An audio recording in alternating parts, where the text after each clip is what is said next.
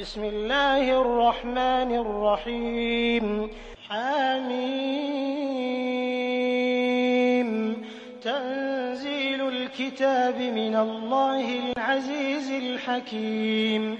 إن في السماوات والأرض لآيات للمؤمنين. وفي خلقكم وما يبث من دابة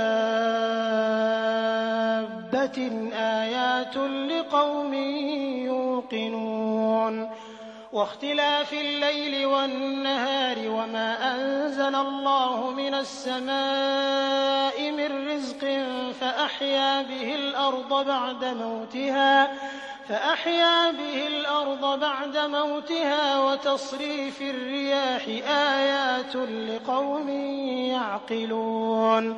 تلك آيات الله نتلوها عليك بالحق فبأي حديث بعد الله وآياته يؤمنون.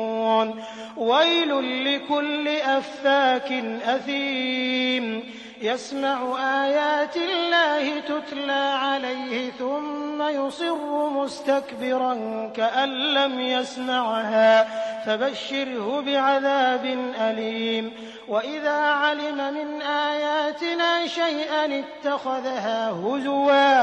أولئك لهم عذاب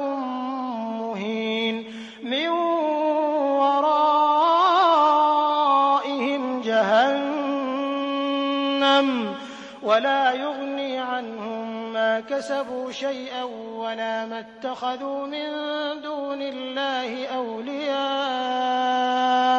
ولهم عذاب عظيم. هذا هدى والذين كفروا بآيات ربهم لهم عذاب من رجز أليم.